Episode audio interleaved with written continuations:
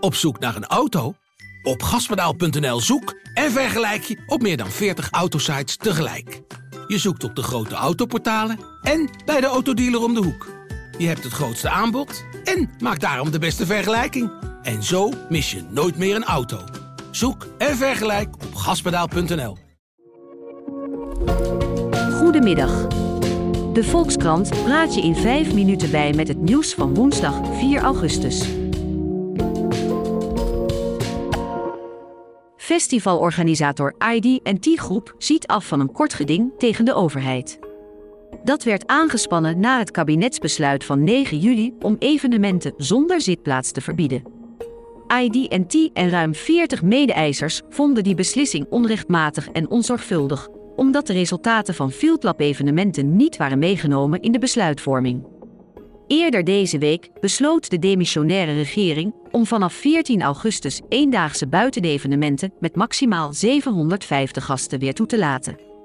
Volgens de eisers is het kabinetsbesluit nu beter onderbouwd en is er daarom geen juridische grond meer voor de aanklacht. De festivalorganisator zegt echter nog steeds teleurgesteld te zijn in het besluit. Op 13 augustus wordt over de verdere gang van zaken rond festivals besloten. De asielaanvraag van een Nigeriaanse man moet opnieuw bekeken worden. De man zegt homoseksueel te zijn en daarom gevaar te lopen in zijn thuisland. Hij ontvluchtte het land na daar met zijn partner te zijn betrapt.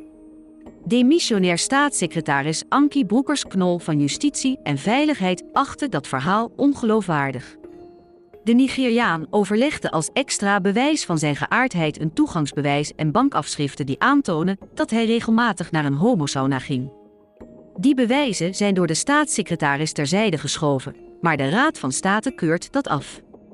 Broekers Knol moet nu een nieuw besluit over de man nemen, waarbij een expliciet oordeel geveld moet worden over de extra bewijzen.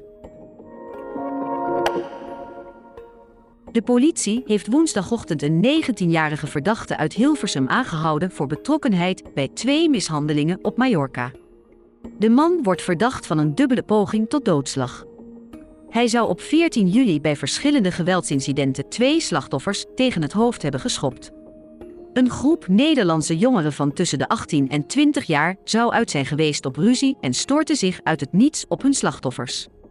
Een 27-jarige Nederlander die aangevallen werd, overleed later aan zijn verwondingen. De opgepakte verdachte wordt niet verdacht van het schoppen van dat slachtoffer. De groep vluchtte hals over kop terug naar Nederland in een poging uit handen van Spaanse justitie te blijven. Het Nederlandse Openbaar Ministerie voelde er echter niets voor om de zaak over te nemen, maar dat gebeurde vorige week alsnog op verzoek van een Spaanse rechter. De Amerikaanse beurswaakhond wil strengere regels voor de handel in cryptovaluta, zoals de bitcoin. Het zit de toezichthouder dwars dat er nauwelijks controle is over wat er gebeurt in de uitdijende markt voor cryptohandel. Aanbieders van traditionele financiële producten zijn aan allerlei regels gebonden, maar in de cryptowereld zijn er vrijwel geen beperkingen. Volgens de waakhond zorgt dat voor fraude, oplichting en misbruik. Er moet daarom meer bescherming komen voor consumenten en professionele investeerders. Ook andere landen werken aan strengere regels. In Nederland wordt al gecontroleerd op witwaspraktijken bij bedrijven waar cryptomunten bewaard en omgewisseld kunnen worden. Europese beleidsmakers willen ook regels opstellen om investeerders te beschermen tegen frauduleuze praktijken of koersmanipulatie.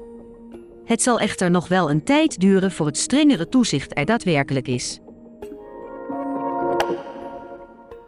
Barack Obama gaat zijn 60ste verjaardag toch in kleine kring vieren. Eerder kwam er flinke kritiek op de voormalige Amerikaanse president, omdat hij een feest met 475 gasten wilde geven. Daar zouden ook nog eens 200 personeelsleden bij nodig zijn. Volgens critici zou dat onverantwoord zijn, nu de besmettelijke Delta-variant van het coronavirus terrein wint in de Verenigde Staten. Met name de Republikeinen herinnerden de oud-president aan de kritiek van de Democraten op het feest dat president Trump vorig jaar organiseerde ter gelegenheid van de benoeming van een conservatieve oprechter. Bij die festiviteiten in de tuin van het Witte Huis raakten 48 mensen besmet met het coronavirus. Dit was het nieuws in 5 minuten van de Volkskrant. We zijn nog volop aan het experimenteren met dit format en horen graag wat je ervan vindt. Opmerkingen en reacties zijn welkom op innovatieapenstaartjevolkskrant.nl. Bedankt voor het luisteren.